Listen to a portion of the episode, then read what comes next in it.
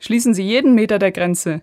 So lautete die Anweisung des belarussischen Machthabers Alexander Lukaschenko bei einer Sitzung mit hochrangigen Vertretern aus Kabinett und Sicherheitsbehörden.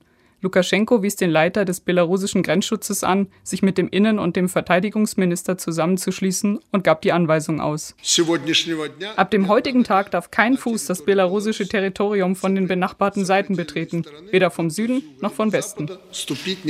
Warum er konkret auf diese Seiten Bezug nahm und wie die Maßnahme umgesetzt werden soll, ob durch verschärfte Kontrollen oder eine vollständige Schließung der Grenzen, konkretisierte Lukaschenko zunächst nicht.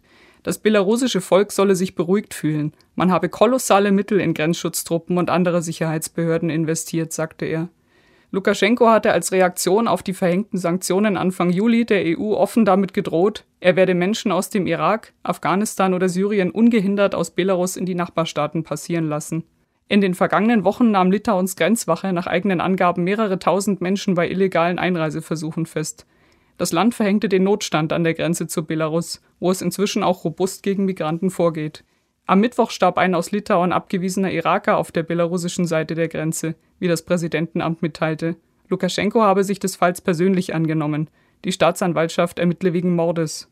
Angesichts des andauernden Drucks auf oppositionelle Kräfte in Belarus hatten zuletzt vermehrt Menschen das Land in Richtung Ukraine, Polen und Litauen verlassen. Ob Lukaschenkos Pläne auch auf die Ein- und Ausreise belarussischer Regierungsgegner abzielten, die er in der Vergangenheit als westliche Agenten beschimpfte, ist unklar